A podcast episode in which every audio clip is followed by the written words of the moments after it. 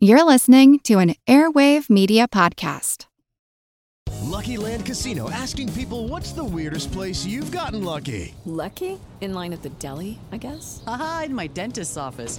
More than once, actually. Do I have to say? Yes, you do. In the car, before my kids' P T A meeting. Really? Yes. Excuse me, what's the weirdest place you've gotten lucky? I never win and tell. Well, there you have it. You can get lucky anywhere, playing at Lucky Land Slots dot com. Play for free right now. Are you feeling lucky? No purchase necessary. Void where prohibited by law. eighteen plus. Terms and conditions apply. See website for details. Today's episode is brought to you by our supporters on Patreon, including our Commodore class. That's Commodores Kane, Kenway, Hefe, Jennings, Two Gun Tony, Drunken Dak, Antonio, the Pirate Nopales, Matthew the Navigator, Bull, Vertigon, Conifalende, Rumgut, and Bootstraps Bailey. If you would like to help support the Pirate History Podcast, if you would like a personal R S S feed with early access to all of our episodes and exclusive access to our patron-only episodes, much like the episode on the Popish Plot we just released on Patreon, and if you would like access to our Patreon rewards, you can do so at patreon.com slash piratehistorypodcast.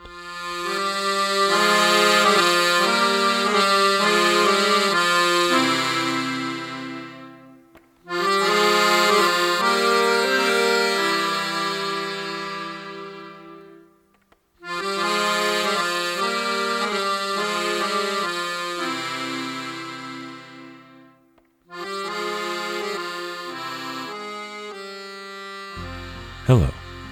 Welcome to the Pirate History Podcast. My name is Matt. Thank you for listening. Coffee has an interesting history.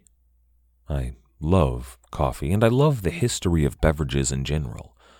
Rum, ale, wine, tea, they all play a major role in our story. Coffee, though, holds a special place in my heart. Coffee originated in the Muslim world. A few sultans attempted to keep it secret. They forbade the trade in coffee, but that was never going to happen.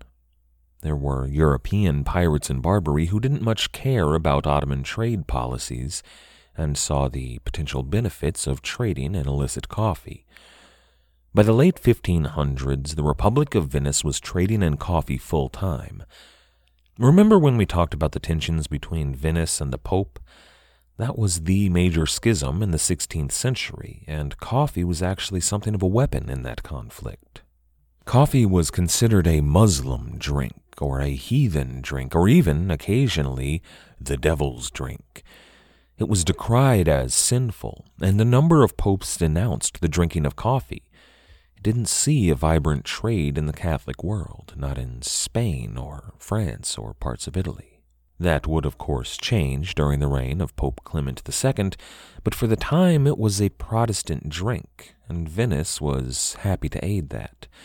Protestant German princes were happy to import coffee, and once England went Protestant, they embraced the beverage whole cloth.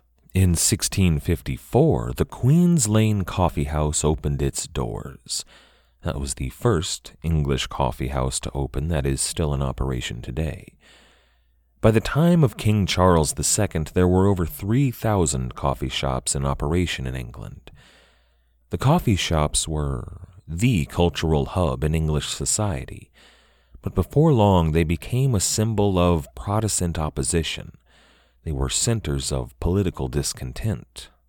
And by the time King James the Second took the throne, coffee shops were filled with his fiercest opponents. And King James, in a singularly draconian move, shut them down. This deeply offended the opposition, but it was the least of King James' offenses, as we will see. This is episode one seventeen, An Auspicious Day. We've discussed in some depth exactly why James the Second was so unpopular when he took the throne. There's no need to go into his Catholic bona fides again, but we should talk about temperament, specifically the temperament necessary in a monarch. I find myself respecting, even occasionally admiring James the Second, despite the fact that I disagree with him on almost everything he thought and did.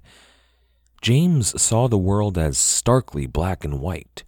He saw it as divided between the monarchist forces of order and good and the republican forces of chaos and evil. And you know, I don't like any of that. But James was gruff. He was honest and he was stubborn. He was the kind of guy that stuck to his guns. He was heard to say, quote, "I will make no concession. My father made concessions, and he was beheaded," end quote. And those are admirable qualities for, you know, a cowboy. But they are awful traits for a ruler. James never understood the arts of listening or compromise. I don't know how much they would have helped James anyway. His older brother held the country together through compromise, but James might never have even had that option. You know, what compromise could he offer when the opposition was opposed to his religion and his legitimacy in the first place? And today's story, well, it's not really the story of King James the Second. He's the central figure around which it is all placed, but really this is the story of the opposition to his rule. The coronation of King James the Second took place about a month after his brother's death, and he wasted no time in securing control over England. In the wake of the exclusion crisis, the most powerful opposition members, the Whig leadership, mostly fled England. James capitalized on that.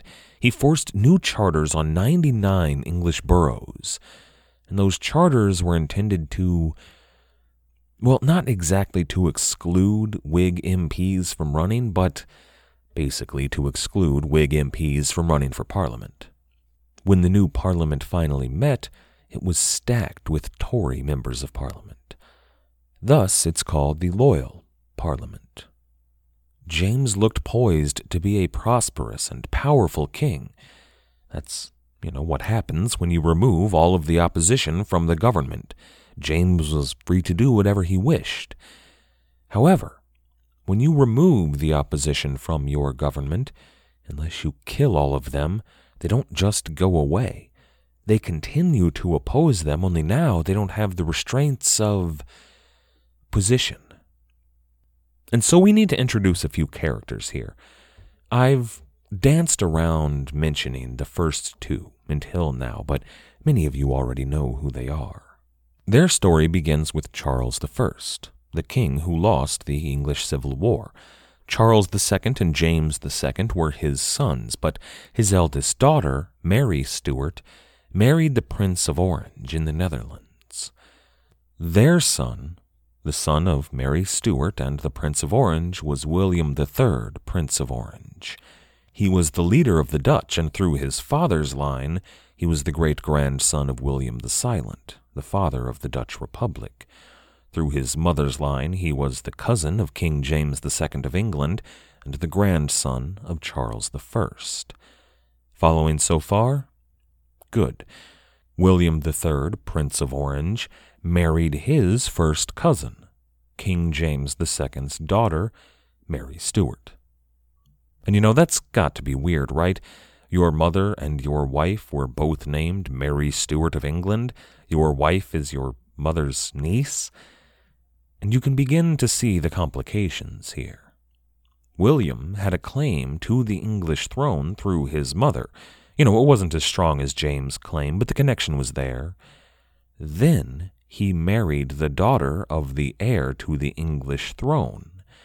And since the Stuarts' whole claim to the throne was based around, well, originally there was Queen Elizabeth, but their claim was based around Mary, Queen of Scots, the female line of succession through the Stuarts was very valid.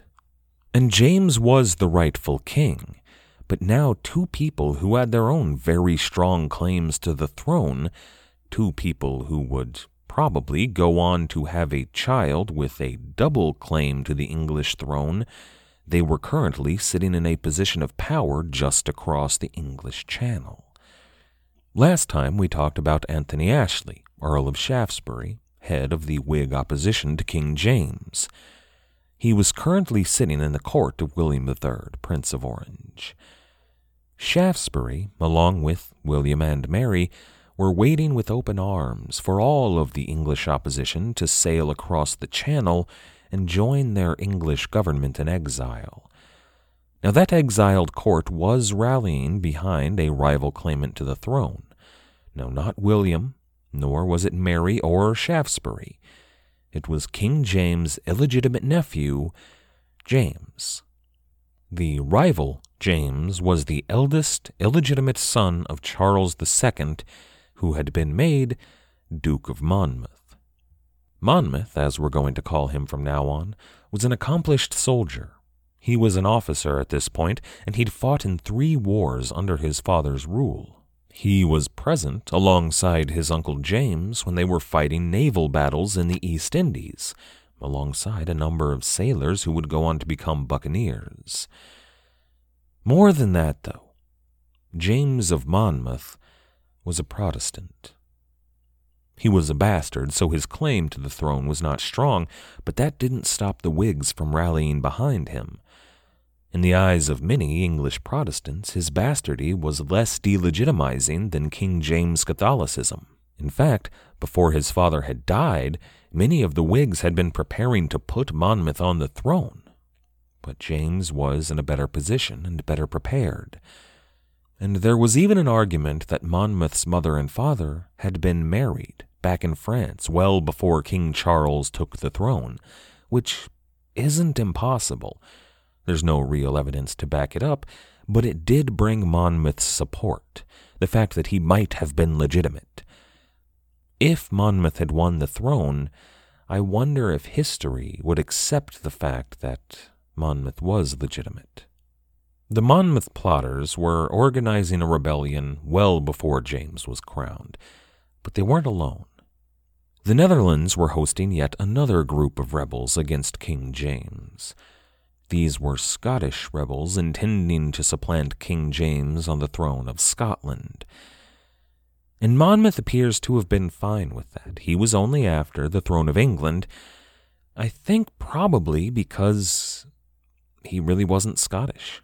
You know, the Stuarts were growing less and less Scottish with every passing generation. Plus, if James, King James, had the ability to call on Scottish troops, Monmouth would have no hope in taking England from him.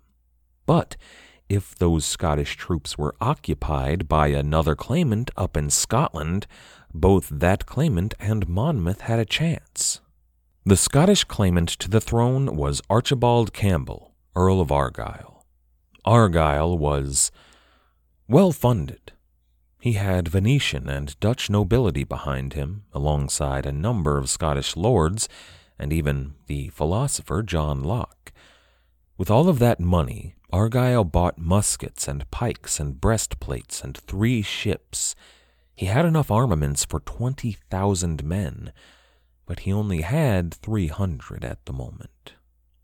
Now, the two groups of rebels, those behind Monmouth and those behind Argyle, had a plan that involved working together and careful timing. Argyle would sail first to land in southern Scotland. There he would gather troops to his cause and, you know, take a few castles. Meanwhile, King James would hopefully begin to muster his army in England and march north. At that point, the Duke of Monmouth would make landfall in southern England and take London. And at that point, King James would have a tough decision to make. He could continue on north to defeat Argyle, but that would let Monmouth secure his hold on England. Or he could march south, but he would lose Scotland. Or he could split his forces and fight both, but whatever way he chose, Monmouth and Argyle would be able to support each other. They could eradicate James' army and win the day. But we need to realize how fast all of this was happening. In March sixteen eighty-five, the King of England, Charles the Second, passed away. In April, James was crowned, and in May, Monmouth and Argyle set sail. This was moving at lightning speed. Now, Argyle made landfall in a Covenanter stronghold in southern Scotland. He had allies around him who hosted his forces, and Argyle sent out a fiery cross. That was a symbol that he sent to lords all over the realm that were calling on Presbyterian, Covenanter, Scottish lords to rally to his side. Argyle waited, and he waited. Only eighty men arrived from his call, and Argyle was expecting more than that. You know the line from Groundskeeper Willie that goes something like, "Brothers and sisters are natural enemies, like Englishmen and Scots, or Welshmen and Scots, or Japanese and Scots, or Scots and other Scots. Damn Scots! They ruined Scotland!" You Scots sure are a contentious people. You just made an enemy for life! Well, it kind of proves true here. The Scottish were divided between Catholic Royalists and Protestants. The Protestants were divided between Loyalists and Covenanters. The Covenanters were divided between Highlander and Lowlander, and they were all divided by clan. Still, though, Argyle held out long enough for several lords to muster armies and bring his forces up to about twenty-five hundred men. However, many of those men were Highlanders, and they were currently in the lands of the Lowlanders, with whom they had centuries of animosity. The Highlanders were busy terrorizing their lowland allies. The Lowlanders would normally have been sympathetic to this cause. They had a history of joining up with Covenanter rebellions, but they decided not to join the force that was busy stealing their food and raping their women. Argyle's officers naturally disciplined the Highlanders behind these offenses, which led to the Highlanders deserting their lowland allies. Lots of them deserted. About five hundred at first, but still, they had about two thousand men which could win skirmishes with local militias. They had the ability to run, to maneuver, and eventually, hopefully, bring King James north. The plan, if only Argyle could hold out, was still in motion. They still had a chance. But Argyle could not hold out. His soldiers didn't care about the plan. What they wanted was the opportunity to kill Englishmen. They wanted a big, decisive victory. His lieutenants engaged the enemy. This rebellion, Argyle's uprising, just split apart into separate, smaller rebellions. Their army broke apart and was defeated by local militias. By twentieth of June, Argyle was in Edinburgh in chains. And King James never even had to lift a finger. This did not bode well for Monmouth, and he might have waited. He might have gone back to the drawing board, you know, not invaded England here, if only he had received word of Argyle's failure in time. But he was already in England when he learned of Argyle's failure, and before he could turn around and return to the Netherlands, the Royal Navy captured his ships. James Scott, Duke of Monmouth, was committed.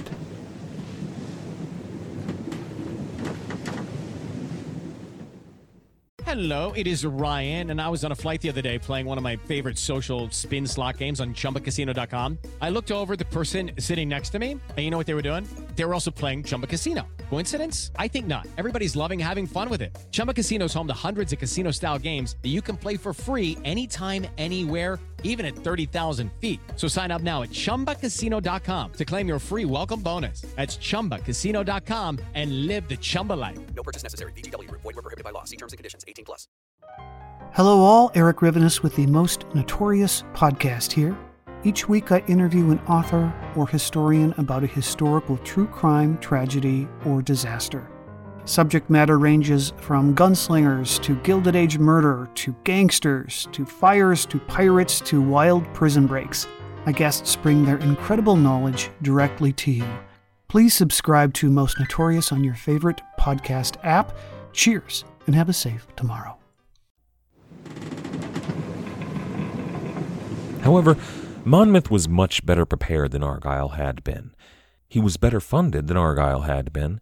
He had those same Dutch and Venetian supporters, but he also had support from all across England. He had more men and more guns. He had more horses. He even had light artillery. And he had more allies. he landed in Dorset in the West Country, and there were allies there.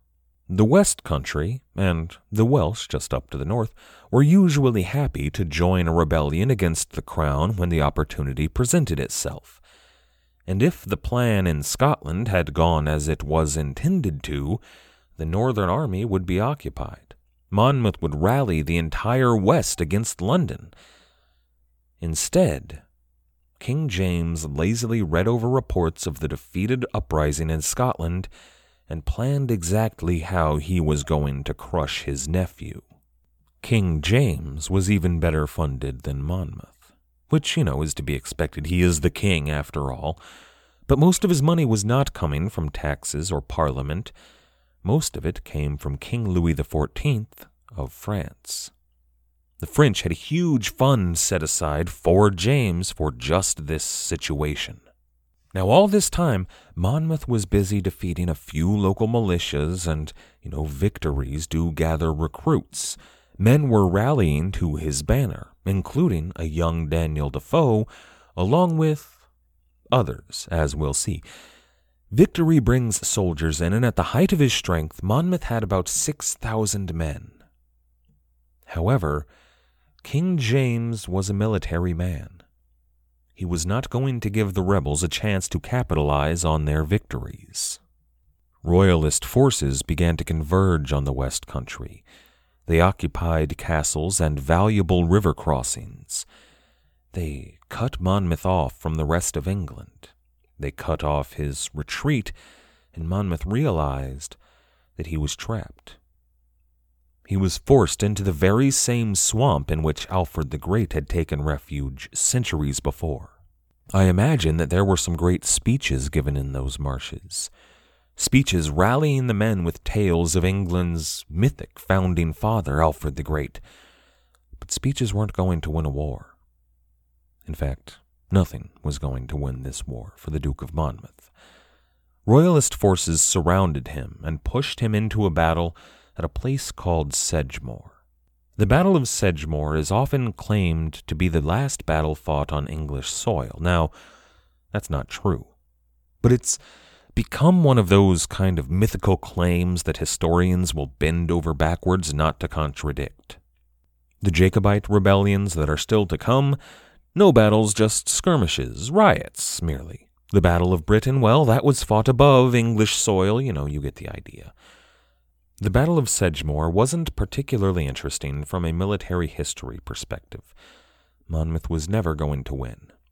Maybe as many as three hundred men were killed before his army broke. five hundred more were captured during the battle, and in the wake of the fighting, five hundred more were captured. And then, after the battle, roving bands of royalist horsemen scoured the countryside and killed more than twelve hundred more. Most of those that were killed were found hiding in fields or ditches. Charles Scott, Duke of Monmouth, bastard son of the king, was spotted a week later, pocketing peas, wearing rags in a farmer's field. Monmouth was taken to London, where, after several blows of the headsman's axe, he was executed. King James' actions in the wake of these two rebellions were distressing. Let's begin with the bloody assizes. The assizes were a traveling court with five magistrates that was overseen by Chief Justice George Jeffreys. I'm reading a book about the Salem witch trials right now, and actually, the court, this traveling court under George Jeffreys, looked kind of like the traveling courts that engaged in witch trials. Jeffreys and his lesser judges had a month to travel through the entire West Country to hear over one thousand five hundred cases of those who were accused of high treason. And not just those who had fought in the rebellion. There was no legal distinction between those who actively took up arms against the king and those who sheltered or fed the rebels. The first notable execution in the bloody assizes was an elderly woman. A woman who had fed and sheltered soldiers. She was sentenced, as per the law, to burn at the stake. But the judge who heard her case was not a monster. That was far too horrible. Instead, they just cut off her head. At one point, one hundred fifty people were killed in a single day in a single city. That was intended to send a message, and it did. But most of those killed were old. They were poor. They were weak. The rich didn't face the hangman. They were fined. That's what happened to Daniel Defoe. And the able-bodied, well, they were sent off to serve as slaves. You can call them indentured servants if you want to, but they were never going to buy their freedom. And where were they sent? Naturally, the West Indies. Almost exclusively the West Indies. There were eight hundred or so young men and women that after this rebellion were sent off to Jamaica, where they were definitely not going to kill their masters and escape on a pirate ship to sail for Madagascar. And you know, I know some people aren't crazy about these history-heavy episodes. Politics and religion aren't exactly as exciting as pirate stories, but this right here is why we need to talk about the politics. The most famous pirates, Blackbeard, Charles Vane, Black Sam Bellamy, well, they were all too young to be involved in the rebellion, but they had fathers and brothers who were. And the older pirates in Nassau, the ones who taught Blackbeard and Charles Vane everything they knew, many of them were fighting here, in Monmouth's rebellion. Henry Avery was absolutely sailing during this period. Now, exactly where he was at this time is disputed. He might already have been roving the West Indies. Daniel Defoe would later suggest he was sailing under Captains Sawkins and Sharp on the Pacific Adventure. But maybe he was fighting in this rebellion. It's not impossible, and there's just something I love about Daniel Defoe, who would go on years later to write a fictional series of letters by Captain Avery. There's something I love about Defoe walking past a young Henry Avery in the camp of Monmouth without having any idea who he was. The bloody assizes were a bad look for the king, but his next moves... Well, Winston Churchill wrote of this era, quote, "James was now at the height of his power. The defeat of the rebels and the prevention of another civil war had procured a nationwide rally to the crown. Of this he took immediate advantage. As soon as Jeffreys' campaign was ended, he proposed the repeal of the Test Act and the Habeas Corpus Act. Chief Justice Jeffreys, red-handed from the bloody assizes, was made Lord Chancellor." End quote. The loyal Parliament, though they were loyal, was still mostly Anglican. Word was they would not approve these repeals. So Churchill goes on, quote, "On November twentieth he suddenly appeared before the House of Lords, summoned the Commons to the bar, and prorogued the Parliament. It never met again while he was king." End quote. The king elected instead to rule by military dictatorship. There was virtually no opposition to him in England. James replaced magistrates and justices with Catholics. He stacked the army and the navy with Catholic officers, and anybody who had power to stand against the king was now either dead or fled. The intellectual elite was all that was left of the opposition. These literati chronicled the exploits of the king in great detail, and they began with a sudden and surprising appearance of fifteen thousand troops in the countryside outside of London. This was the largest standing peacetime army that England had ever seen. The people were shocked. James sent them out ostensibly to hunt rebels, quote unquote, but actually he just garrisoned them all around England to act as his personal police force. This was the kind of thing that was unthinkable for any king in the history of England. You know, on moral grounds, sure, but really more on financial grounds. I doubt that there was any English king ever that could have afforded something like this. However, King Louis the fourteenth of France was funding this effort by King James. He was attempting to secure a strong ally and a Catholic England. This was the point at which the political class, the educated elite of England, began to lose faith in King James the second. This was the height of the killing time up in Scotland. That was the time in which Catholics were given full freedom of religion, but Presbyterians were killed in droves. This was the point at which even some loyal Scots began to lose faith in King James. And King James was officially the head of the Anglican Church. That was part of his role as king. No one really expected him to take part in that, as he was a Catholic after all, but he went several steps farther. The king was heard saying several times that he saw it as his duty to re-establish Roman Catholicism in England. Now, most believe that what he meant by that was a sincere wish for Roman Catholicism to stand equal to Anglicanism, but some of the more anti-James contemporaries and historians believe that he meant superior Roman Catholicism. James established Catholic schools in London, and then he commandeered four formerly Anglican sites for four Catholic orders. Saint James Church, which had only been completed a year prior and was named for King James' grandfather, James the First, but, you know, kind of for the current king, well, that was given over to the Benedictines.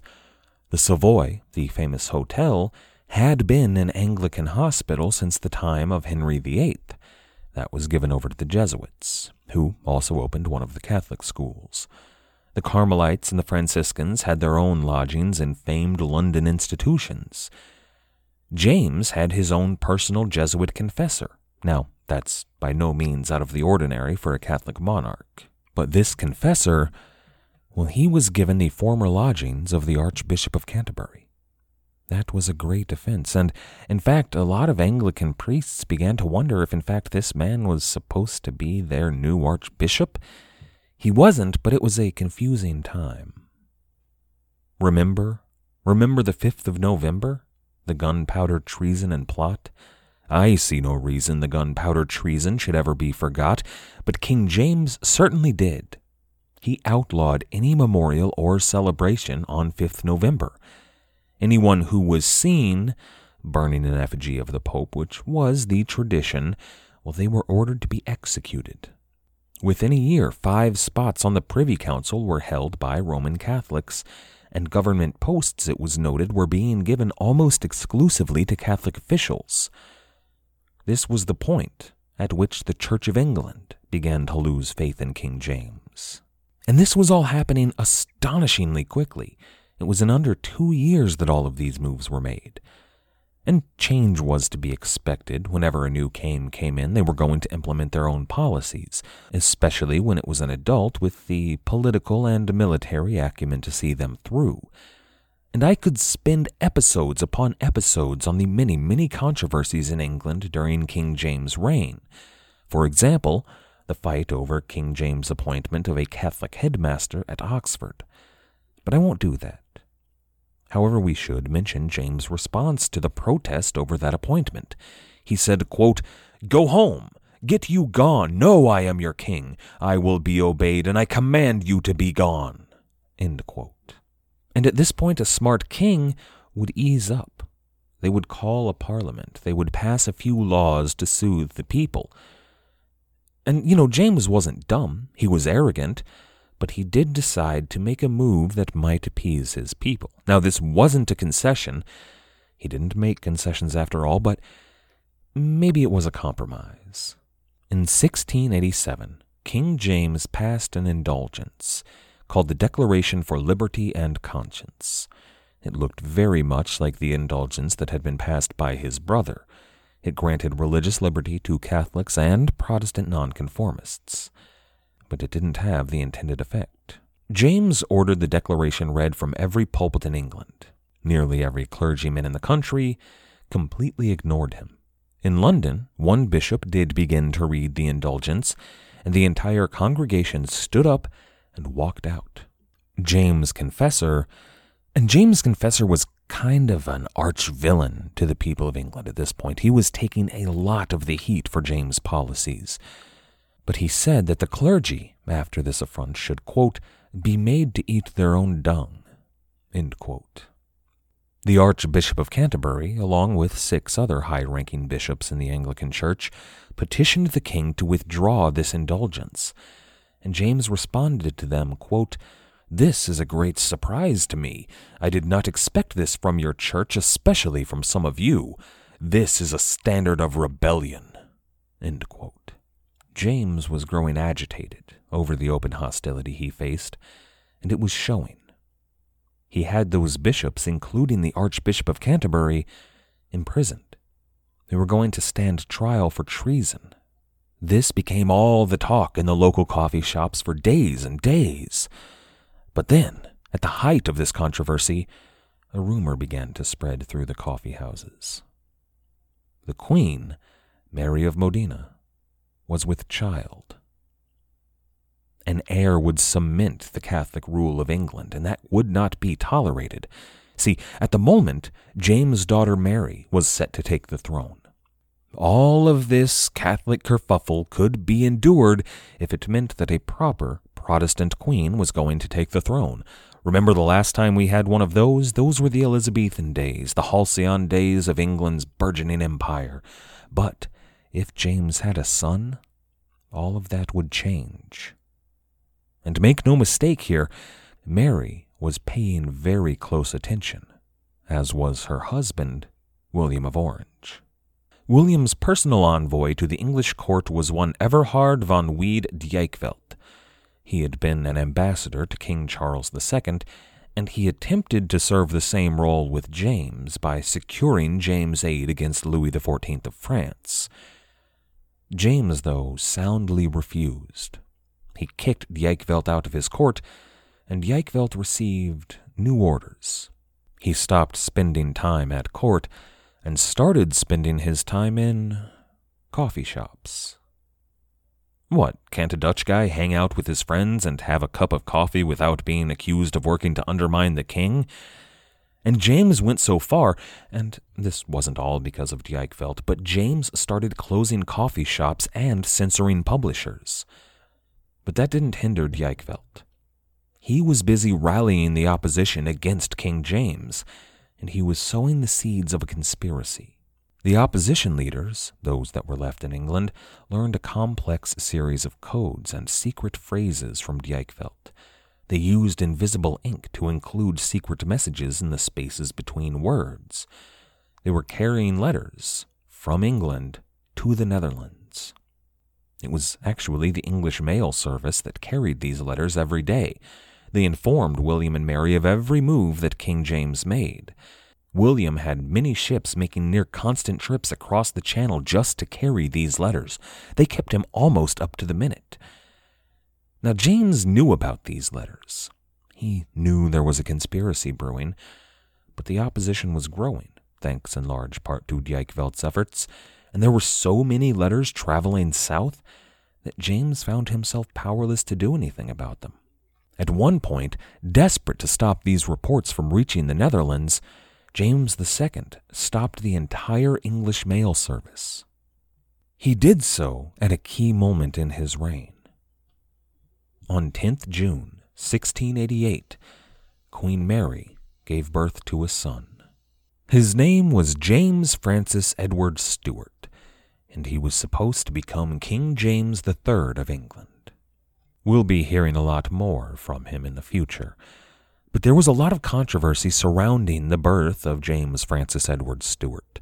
The rumor was that this was not actually King James' son, nor was it Mary of Modena's son.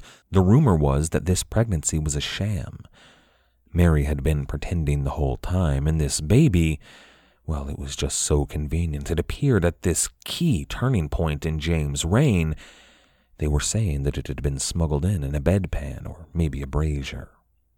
Now, that wasn't true, but the rumor did have legs, in large part because the birth of King James' son coincided with two other major events.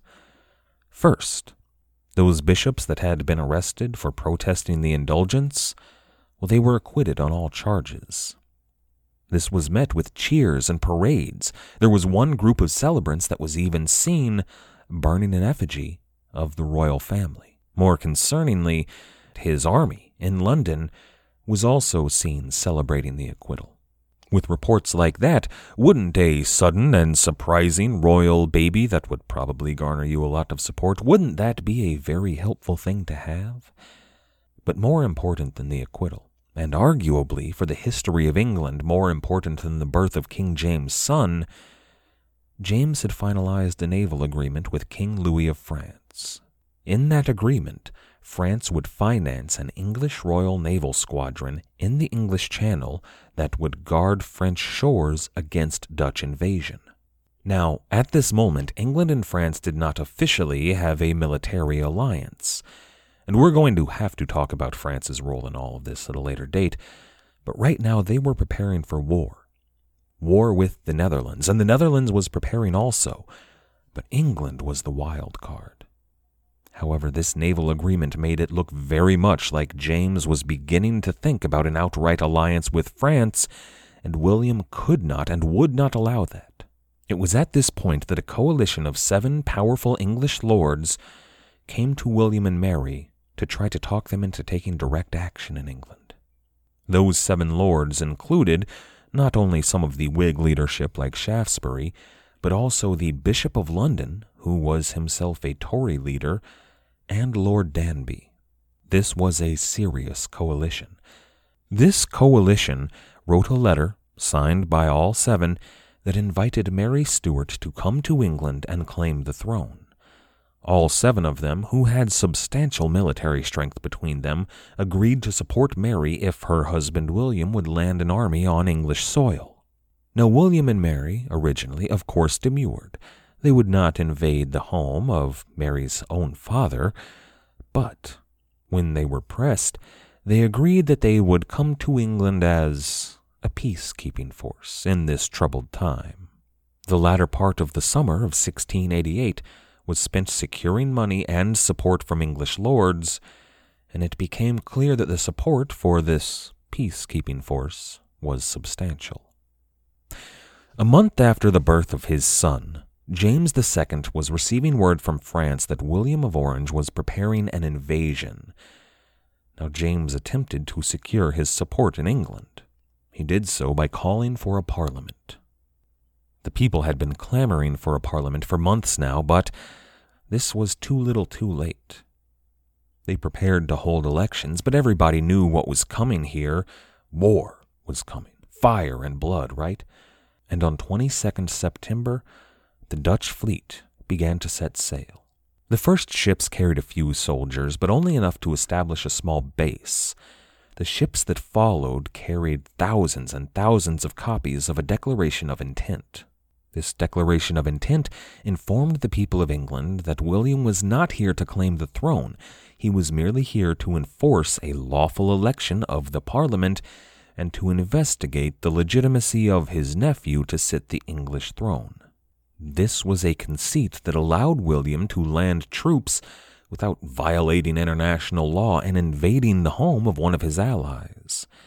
Now that those declarations of intent were filtering throughout the country, though, the lords who had already agreed to support William and Mary under the table could spontaneously decide to march on the Dutch camp, to keep them in check, you know.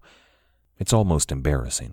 James absolutely had the opportunity to stop the Dutch crossing at any moment, but he'd made that naval agreement with King Louis. His royal squadron in the Channel was busy defending French soil, and that left his own shores vulnerable. By the eighth of October, sixteen eighty-eight, the Dutch crossing was complete. Aside from William and Mary, they were both still in the Netherlands. And they were still there because this was not an invasion. This was a peacekeeping force. Those lords who had spontaneously decided to besiege the invading force, well, certainly they weren't there to join them, of course. That would be treason. They just kept the Dutch in their camp, made sure they weren't moving into the countryside. But William had twelve thousand men in England, and at least three thousand Englishmen guarded his encampment. King James the Second of England, on the other hand, nominally had nineteen thousand. That's an advantage of four thousand more troops, and he went so far as to pull back from London to secure a better military position. King Louis of France even offered to send an expeditionary force to England that would bolster his numbers, but King James refused Louis. And I give him all the credit in the world here. James could have easily defeated William with that aid from France, but that would mean not only civil war between Englishmen, that would mean international war between France and the Netherlands on English soil. That would mean a charnel house in England, and King James was not willing to do that to his people. You know, he'd seen war, and he didn't want to bring it back. But then distressing word began to arrive at King James's doorstep. London was in uprising. A mob had raised itself against the Catholics in the capital, and the army in London was laying down their arms. No, wait, new word had come. The army was joining the rioters. London was lost to King James, and William's army hadn't even moved. So James set out to retake London, but everywhere he went he found himself frustrated. He received new word at every stop that lords and armies that had previously been loyal to him had turned on him. He realized that he had no path to London without passing right by the Dutch encampment or fighting his way through his own soldiers. It was at this point that King James the Second of England dressed his wife up as a laundress and sent her across the channel in a nondescript ship so she could hide in France. Remember, remember the fifth of November, the gunpowder treason and plot. I see no reason the gunpowder treason should ever be forgot. King James may see a reason it should have been forgotten, but his daughter, Mary Stuart, had not forgotten. She sent her husband across the channel on the fourth of November, and on fifth November sixteen eighty-eight, William the Third, Prince of Orange, landed on English soil. An auspicious day. Across the land, the people of England burned effigies of Guy Fawkes, of the Pope, and of King James of England. James himself began to suffer nosebleeds and fits. His hysteria was rising, and his army knew it. They began to desert the king. Some of them merely went home, but others went over to the side of William the Third. William began his slow procession through the English countryside toward London. This was not the procession of a king, but it was beginning to look a lot like one. Still, he told every lord he met that he was not here to claim the throne. If anyone were to have it other than the rightful king, James the Second, it would be his wife. But James knew that he had lost. He fled south for France. William arrived in London around the time that King James arrived in France, and he secured the peace there. The riots were quelled. He told the people of London that he was not here to claim the throne, he would not take it, but he also told them that his wife, Mary Stuart, was preparing to cross the Channel herself. William, as the peacekeeper he was, oversaw the election of a new parliament. Not as a monarch, he wasn't king. A monarch was the only person with the legal authority to call a parliament, so this was not called a parliament. It was called a convention. Later on, of course, it would be called the convention parliament. But at the moment, this was still just a convention called by a regent, maybe. In the tradition of the great Roman Empire of old, the senators, or, you know, the peers of the convention, begged William to take the throne of England. And in the tradition of the emperors of old, William the Third demurred. He was waiting for his wife to cross the Channel and make her way to London. Ostensibly, she arrived to inform her husband of her father's flight to France. "Oh no," said William, "England is without a monarch. Dear wife, what are we, mere peacekeepers and regents, to do?" The lords, spontaneously of course, offered the throne to Mary Stuart. But she demurred, her father was the rightful king. "Oh no," the lords replied, "he cannot be king." They had passed an exclusion bill in the absence of King James. Again, though, Mary Stuart demurred. She was but only a weak-willed woman, not right for the throne of England. But the lords insisted, "Please take the throne." And Mary said, "Only if you make my husband co-monarch to make up for the failings of my sex." And so it was. Mary and William were made co-monarchs of England. A bloodless revolution had taken place, truly a glorious revolution. Of course, that was all nonsense. This was all staged, managed window dressing. There would be plenty of blood to go around in the years to come. But for now, William and Mary were co-monarchs of England, Scotland, Ireland, and Wales, as well as the most powerful nobles in the Dutch Empire. Next time, we're going to peek behind the curtain to see what actually happened in the Glorious Revolution, and we're going to look at the international impact of the revolution and how that would impact, finally, how that would impact the world of the pirates. I'd like to thank everyone for listening. I'd like to thank everyone who has helped to support the show, either by becoming a patron on Patreon or leaving us a review or a rating wherever it is you listen to the show. And I should note that we're on Spotify now for any of our listeners that would prefer to listen there.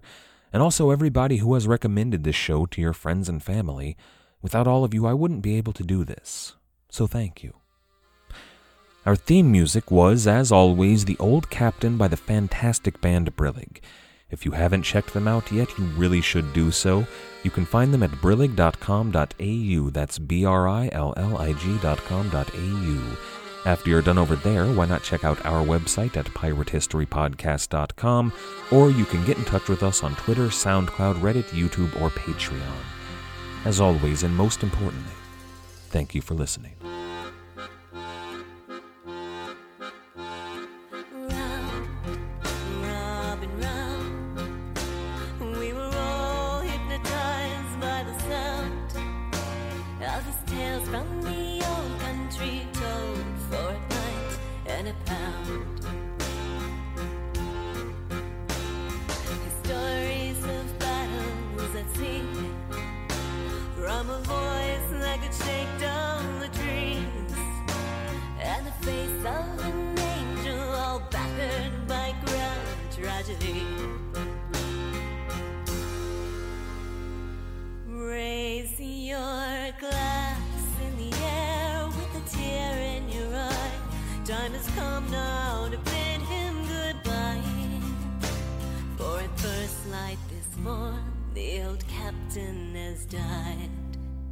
Let him live on in legend tonight.